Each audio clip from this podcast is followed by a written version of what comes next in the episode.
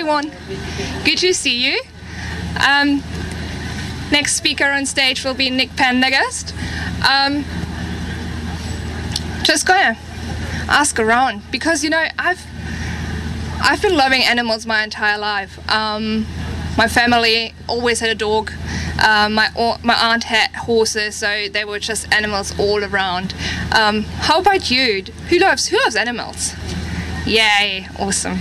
So you know, I got to a point in my life um, a couple of years ago when I when I started a vegan diet where I came to understand and ask myself that how can it be that when I love so many animals, that who am I to judge who I love and who are which kinds of animal are going to live with me, and on the other side there are animals, you know, ending on my plate. So was a bit confused about that and had a thought like how how is that actually possible? And I found it really interesting to um, learn more about animal rights and especially how they are um, connected with, with human rights. So I would like to, to welcome Nick Pendergrast, who has been an animal advocate for over a decade, a really long time already, and most recently with the Animal Rights Advocates and the Vegan Perth Initiative. Um, and he also has a PhD in socio- sociology and co hosts the radio show on RTR 92.1 FM and the Progressive podcast here in Australia which is really, really good. I like listening to that. Um, so, yeah, what I've mentioned already, um, he'll be talking about the connections between animal rights and human rights and the issues that come up with that. He's also discussing animal rights advocates and their approach to animal advocacy and their Vegan Perth initiative here in Perth and Fremantle. So, please give us a big round of applause for Nick Pendergrast. Yeah, actually, just mentioning there about loving animals. I remember when I was uh, a young kid, I, I, grew up with a yeah dog in my home, as many of us do, and um, she was a sort of Labrador, maybe um, Bull Terrier cross, and she'd always actually lay in our hallway in our kitchen, and we'd often trip across her, and my mum would say, "No, she can't go in the hall. Like she can't go in the hallway. She gets in the way when walking around." And from a young age, I bet no, she can do whatever she wants. She, she, she, she can lay there if she wants to lay there. She can lay there. So even though I wasn't thinking about animal rights then. I think I already had this connection with animals quite young, so it's not that surprising I ended up, yeah, here I am now with Animal Rights Advocate. So we've organised um, a bunch of cruelty-free festivals the last several years, uh, every year except this year. And yeah, we've definitely picked the right year to stop doing it. Um, we've taken a break from this year, but there's been three other vegan festivals happening this year, including this one. So it's yeah, great great times for veganism in Perth for sure. And anyone who has been vegan for years, like myself, you probably recognise yeah a lot of vegan options around. Even a lot of these vans here today. I'm, I am, I'm at Curtin University. I just see a lot of these vans around vegan options everywhere. It's getting much easier. So things are looking good for veganism in Perth. Um, and yeah, I'm going to be talking a little bit about linking human rights and animal rights which is very much what we're about, animal rights advocates. So obviously, we're an animal rights organisation, that's what the name says, but we're very supportive of uh, animal rights, environmental issues. We certainly don't purely focus on animals.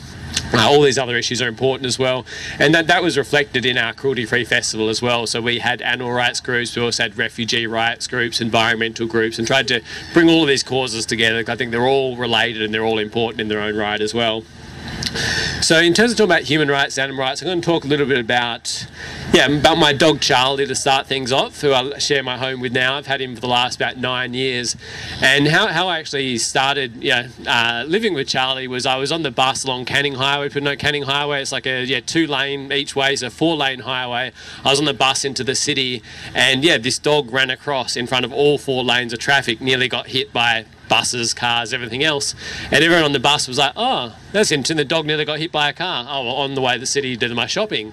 And I hit the buzzer, hit, hit the button and, and jumped off the bus and, yeah, got off and he kind of he managed to get across the road and got into this sort of vacant block.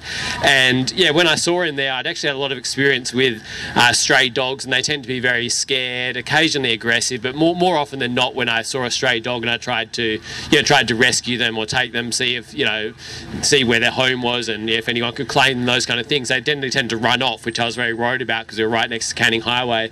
And so I actually sort of like got down on my knee like that to not be as aggressive to him or not be as kind of intimidating and kind of very quietly tried to like encourage him to come towards me. And yeah, when I did that, he came right up to me, jumped up, put his arms up on my shoulders and started kissing me on the face, giving me licks all over the face, hugs and kisses. And that's kind of the first time I ever saw him. And yeah, so it was really weird because he was sort of a stray dog, but he was very well looked after. He was very friendly. Um, and so, yeah, from that point, basically, I yeah walked into the local vet, um, yeah, went to the vet, then ended up in the pound, and I just thought someone has to claim him. He's very well behaved, he's very friendly, looks very well looked after, very nice coat, all this kind of thing. Just didn't add up, and so he was at he was in the pound um, for quite a while, and I said, well, I really don't want him getting killed at the pound. I said, yeah, I don't didn't particularly want a dog or wasn't looking for a dog, but I was like, please let me know if no one takes him, but surely someone will take him. And I've actually got a picture here. I saw this in the, the local paper. This is him here. I didn't bring him today because it's a bit um, it's a bit uh, rainy for him today. But if anyone is that can people see that picture there? Uh, so yeah, that, that's the picture was in the local paper maybe a week or so after um, I put him in the pound. That's him at the pound there, and I just thought with that photo, like no one could resist him. Surely he's going to go in no time at all, and he's going to yeah definitely get adopted. Um, and actually, I, I, saw him at the pound there, and and yeah, he'd been there for a few weeks. All the other dogs were, you know, barking and just really freaking out, and as you would in, in a little cage, all the other dogs around. He was just there with a big smile on his face, and I thought someone's definitely going to adopt him.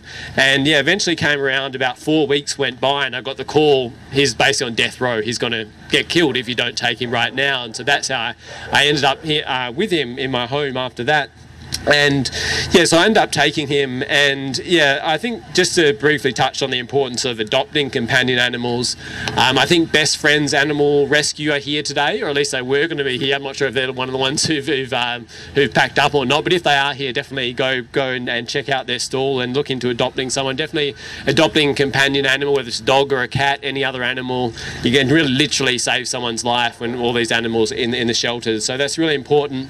Um, but yeah, in terms of this, yeah, in terms of Charlie not getting adopted and, and thinking about this, you know, down the track, reading these studies, which actually have found is, these are US based studies that large dogs with black fur are adopted at lower rates than other dogs. And there's even a name for this, it's called big black dog syndrome. So, um, yeah, it's the interesting thing about that. Again, that's American, this and Australian. So I, I don't know if there's any parallels in terms of why Charlie didn't get adopted. It was interesting thinking about these links in terms of why is it that black dogs get adopted at much lower rates than other other coloured dogs. And a lot of the studies on this uh, say the reason is the colour black in Western society is typically represented um, as evil or uh, other negative connotations when we think of the colour black. Um, and a big evil black dog is a common theme in books and movies. Um, Harry Potter series is one example of that. And even recently, I did a mental health first aid course, and there was a really, um, a really great video. Some people might have seen it. It's on uh, depression as a black dog. Not sure anyone's seen it. They'll heard of that now. Some people talk about depression as a black dog, and it was a really great video. I really recommend it. But I also thought it still feeds into this idea of these negative associations with black dogs as well. So it's another example of these negative associations with black dogs and with the colour black in general in our society. So these metaphors of white is good and black is bad are learned from a young age, and this partly helps to explain why black dogs come to be seen as more dangerous than their white companions. So a study on preschool kids found that when a child is shown identical pictures of a white horse and a black horse, and then they're told a brief story and um, asked to answer a question at the end of the story. So for example, Bobby's horse bit him. Bobby's horse is mean. Which horse belongs to Bobby? And a lot of the, they found the kids always pick the black horse was the mean one, even though they're identical, they're exactly the same horse, but just the colour, they're more likely to associate the bad or the negative traits with the, the black horse and the white horse. Um, so yeah, this significant colour bias favoured white animals, devalued black animals, and yeah, the study also showed there was little evidence for change in colour bias with increasing age. We've kind of grown up with these things of, you know, through stories, those kind of things, the black animal is evil or is a sign of bad times or whatever, white is good and pure and all these kind of things, and we don't change that as we get older.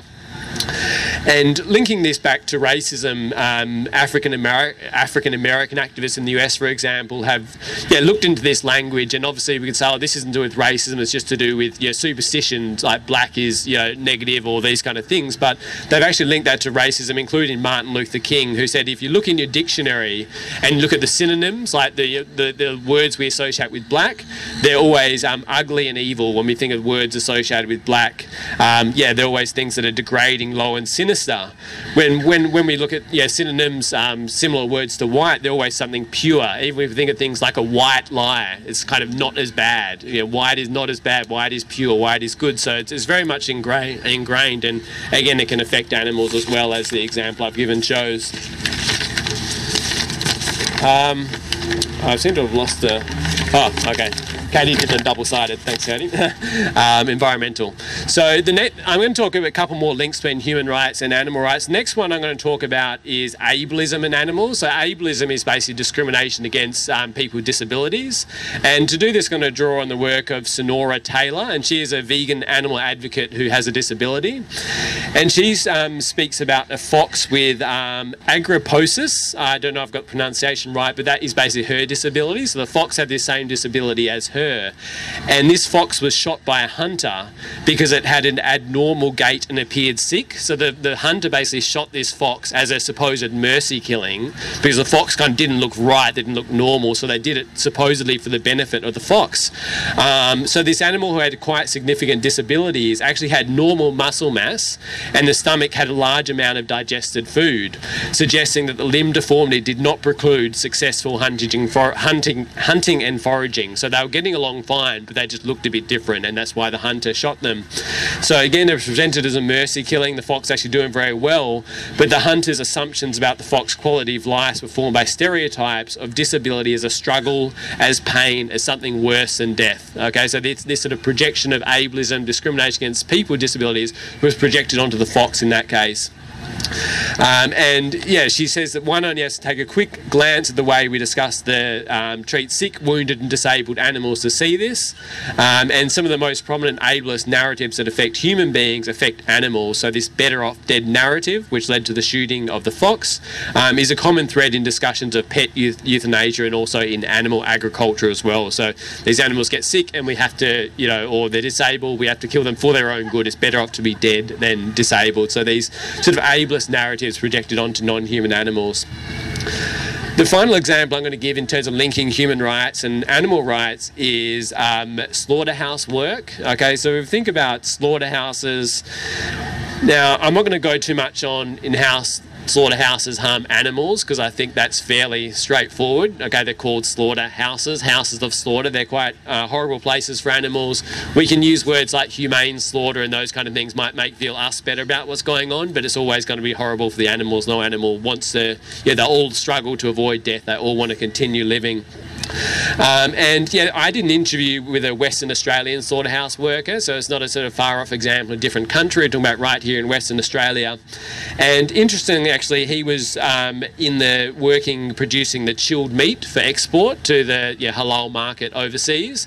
So yeah, for anyone yeah, hearing things around the live export campaign, you hear about humane, yep, uh, humane slaughter in Australia or slaughterhouses are great for Australian Australian animals, all these kind of things. I'd encourage you to, to look up this interview online. It's called Silence of the Lambs. Nick Pendergrast, anyone wants to look into that. But yeah, um, basically, again, I'll put aside the animals and just focus on the workers. I think slaughterhouse is also horrible for workers as well. So the in- injuries to the workers were quite common in terms of working this place, partly because of the speed of which this kind of assembly line of, of animals goes through, which again is you know, slaughtering many animals, harming the workers as well.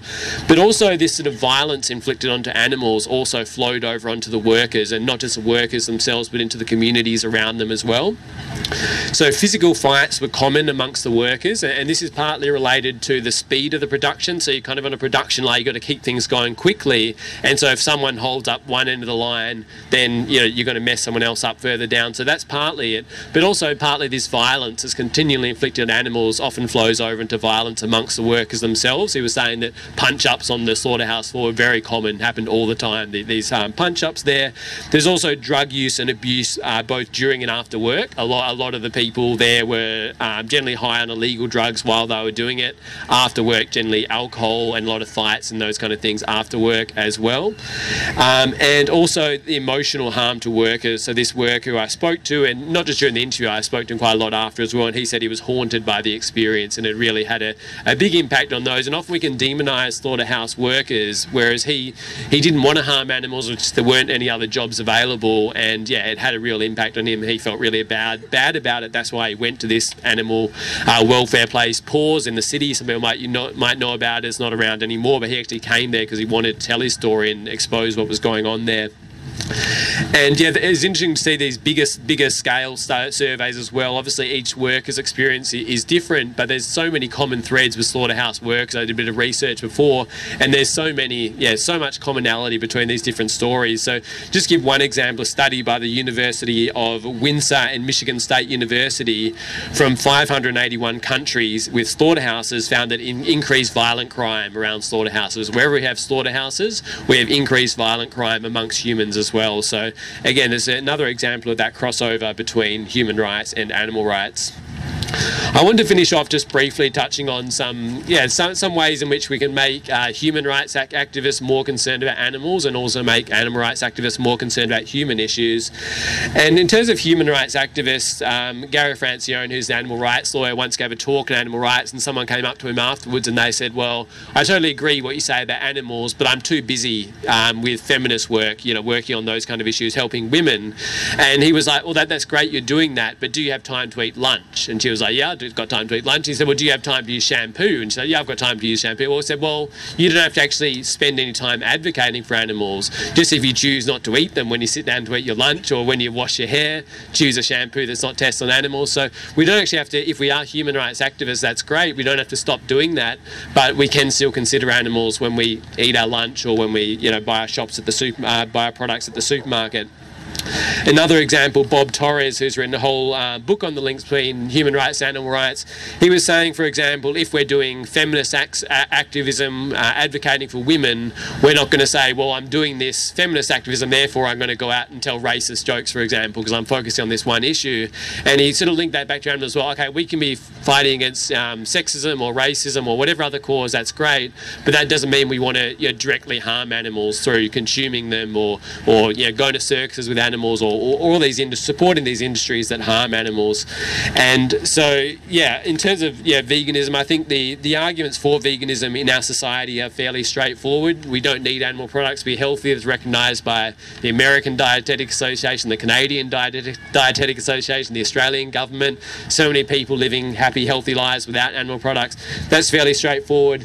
And I'd also point out that, again, linking, uh, bringing slaughter, all uh, animal products we find on the supermarket shelves, eggs, dairy, meat, all the rest, they all are slaughter products. So all of these products, even eggs and dairy, even though we're not eating their flesh, as soon as they're not productive, they'll end up in the slaughterhouses as well. So all of these products involve slaughter, all involve harm to animals, and we don't need them. So it's fairly straightforward.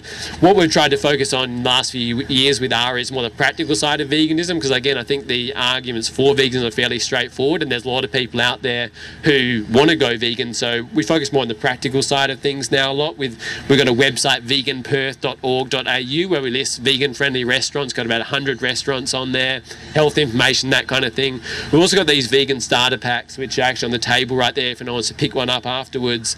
And yeah, they basically have practical information, recipes, health information, vegan products, all these kind of more practical stuff which I think a lot of people need. Um, yeah, a lot of people need that kind of information rather than the why vegan because a lot of people already understand that the argument is fairly straightforward. And I think we've distributed probably about nearly a thousand of those starter packs this year, so there's a lot of demand for those. And yeah, I won't go too much on the practical side of living vegan because there's a lot of talks happening today, so I encourage you to hang around and look at those talks giving practical advice on living vegan. Um, so uh, yeah, I guess to sum up for, for human rights activists, again, you don't have to stop doing what you're doing. That's great work advocating for humans, but at least yeah, try not to directly contribute to harm to animals through what you purchase and what you support. And for, for vegans, um, I'd also encourage vegans to not go, oh, I'm vegan, I've done my bit. We can do a lot more than being vegan, not just for humans, but for animals as well. And just to give an example of that, I've got a flyer here. This is one we put in our vegan starter packs.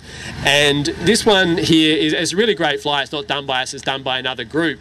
Um, and it was originally called 10 Crazy Things That Every Vegan Hears. Uh, and we've changed that to 10 Ridiculous Things Every Vegan Hears. And the reason why I've uh, we've done that is because I think it's important to avoid using ableist language. I spoke about ableism earlier. I do it discrimination against people with disabilities. So when we're doing our vegan advocacy, I think at the very least we should not contribute to these other causes. We shouldn't contribute to sexism or racism, homophobia or ableism, any of these things. At the least, I think we should do more than that. But I think that's the very least we can do. And in terms of why we'd want to avoid the the word crazy, this is from disabledfeminist.com. In terms of why we've changed that language. Crazy is a destructive word used to hurt people with mental disabilities. It's used to discredit, to marginalise, to make sure that we feel shame for our disability and discourage self care, to make sure that those of us brave enough to publicly identify as having mental disabilities are continually discredited. So, again, that's why we thought it was important to change that language. Again, we're not so much advocating for people with for disabilities, but at the very least, we want to not contribute negatively to those people. Also, when we're talking about what we consume, again, try not to stop at veganism. So, yeah, veganism is really important, not to take away from the importance of veganism, but just because a product is vegan doesn't necessarily mean it's cruelty free or that it's not causing harm in other ways. And just give one example of that is, is fair trade and, and child, child labour and slave labour in the chocolate industry or cocoa industry. And the Food Empowerment Project do a lot of great work on this, and, and they're really great at bringing in different issues when it comes to food. So, they've got a list of chocolate, for example, which only lists vegan chocolate on there, but also only list fair trade as well. Because I think fair trade chocolate that has dairy isn't really fair for the cows who end up slaughtered in these industries. But vegan chocolate isn't fair trade. Uh, it possibly involves child labour and slave labour as well. So it can be kind of overwhelming trying to bring in all these issues when we shop, but at least considering these issues and not just going, oh, it's vegan and that's it. At least looking into these other issues and trying to look into issues of fair trade and those kind of things. And finally, I think we need to look beyond consumption as well. Obviously, what we consume is really important. There's lots of other things that um, affect you know, animals and humans that are beyond just when we go to the shops as well. And so, just to give one example of that, there's the Roe 8 highway development. Has anyone heard of that Roe 8 highway development? Okay, a few people have heard about this. And is getting knocked down for it. what's that? My house is getting knocked down Yeah, for it. yeah, exactly. And so this is a really important issue for so many different reasons. I've been down there a number of times to protest, and and now since the drilling has started as well. So again, if, if we're vegan and we want to avoid harm, again, not just I'm vegan, but also um, yeah, there's people whose homes are going to be demolished for this. Um, also from an animal point of view, that like I see that that's a home for animals there, and we're basically going to highway through that lake for birds and countless other animals. So again, as a vegan, I'm just not like I'm vegan and that's it. It's like I want to get involved in this campaign against Roe 8 development for the animals as well. It's also a sacred indigenous site, so there's sort of racism involved as well in terms of a sacred indigenous site being knocked down to create this highway to supposedly maybe shape a few minutes off people's car journeys, um, and it's going to be environmentally disastrous. They should be using rail. There's just so many different issues why why I think this is a really important campaign to get involved with. So if anyone does want to get involved with that campaign, you can go to rethinkthelink.com.au and you can actually take a pledge. I'm on that, so you get an SMS alert whenever they've got campaigns and alerts and those kind of things. So I encourage you to. That's just one example of looking to get anything. Again, we, what we consume is important, but there's so much other stuff as well going on beyond just what we consume too. Just going to finish up briefly with some uh, plugs for myself. Um, you feel, free to come up and ask me questions afterwards or after if we've got time as well. I don't know if we will have time, but my email, the easiest one to reach me at is just nick at ara.org.au if you've got any questions or anything like that. Also, um, me and my partner Katie is in the audience do a podcast, progressive podcast, australia.com. I've got cards for that if anyone wants to check that out. And yeah, we talk a little bit about veganism on that podcast, but yeah, a range of other issues as well environmental issues, feminist issues, anti racism all those things. I'm also on RTR 92.1 FM Indymedia, so you can check that out on 92.1 FM every Monday, 7 to 8 p.m. And again, we focus on Roe 8, we focus on lots of different issues on that podcast. If you want help with going vegan, I've got some vegan Perth cards here. Again, we've got an eating out list for Perth, we've got health information, and we've also got a whole bunch of free vegan starter packs there with lots of great advice for new vegans or people wanting to make the switch for veganism. And also, if you want to get active with us, um, animal rights advocates, you can sign up for the e-news at um, ara.org.au. Again, I've got cards for that as well. And then you get an email update whenever there's a chance to, you know, help out with stalls like today, for example, or get involved with other events that we do. So I'll leave it for that. Do we have time for questions, or is that kind of done? Two minutes. Okay. Well, yeah. Does anyone have any questions? Then we got two minutes for questions. How would you get to somebody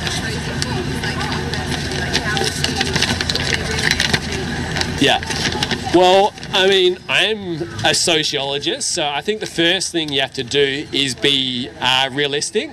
So I think a lot of people go vegan and or whatever other issue, like just use veganism as an example, and it makes total sense to me. Like, why doesn't everyone realise that? And you just like don't get it. And people get really upset that their mum won't go vegan, or their best friend won't go vegan, or their cousin won't go vegan, or whatever. Uh, but I think from a sociological point of view, we've got to realise that people generally um, go with the flow, as in do what other people around them do. So while we need to advocate for veganism, those kind of things, we can't expect the people around us will do it simply because most other people don't do it and it's, it's easier to fit in than go against it. So I think we've got to make those arguments, but also just not expect everyone will change. Um, also, um, another you know, sort of advice is to um, I guess try and make the argument within their framework. So, for example, I, I, lecture on veganism, those kind of things, and I have had students after the class go vegan, but they are already people in involved animal issues. People aren't necessarily going to totally change their mindset. But again, you can kind of meet people where they're at. So, oh, I love my companion, I love my dog, or maybe you'd make the argument more from like animal sentience point of view. Well, have you spent any time with pigs? They're just as sentient as dogs. They're just uh, they're just got that. You know, they've got individual personalities. Here's a video of a pig, you know, playing on a farm or go and visit an animal sanctuary, those kind of things. Or if you're um, if they're into social justice, like human rights and those kind of things, I've made a link to animals. I've often spoke about like hierarchies, like we have like men over women in a sexist society, or you know, white people or people of color, and they're against all that. And it's like, well, we've got humans over animals as well, and kind of make in those kind of terms as well. So I think try and adjust the arguments depending on who you're speaking to. Did you have something else? Um, just something else as well that, that I found is that you can't really, if they're not interested in it, that's fine. What I find is I get getting involved with ARA and just talking about veganism, running Vegan Perth, people are coming up to me constantly wanting more information about it. I've there's heaps of people around me that are going into it. I don't need to bring it up with everyone that I work with or that I meet, and to just be like a good, happy, healthy example of veganism. If they're interested, they'll come and ask you about it. I've certainly had lots of friends go vegan just because they know I'm vegan, so they'll think about it, do their own research, but also to just be like, okay, if those people, if people are going to be rude to you or put you down, then they're not your friends and they're not worth that time. But they should respect your views and just get involved with in ways that you can. People who are really interested in veganism get involved in that, and then you you're going to get heaps of people are going to go, go vegan, like convert, convert, convert, convert. You know, I don't know how many we've converted over the years. It sounds like a religious thing, yeah. but um, I think yeah, it's it, once you get out there, you actually feel like okay, I am making change. And this is my partner, Kate, who I do the podcast with. She's not just some random person who jumped on stage and grabbed the mic. But yeah, um, is that out of time? Yep. Okay. All right. Thanks. All right. We got the vegan starter pack. Yeah. Here, go to start. over there. And we got cards and everything. Oh.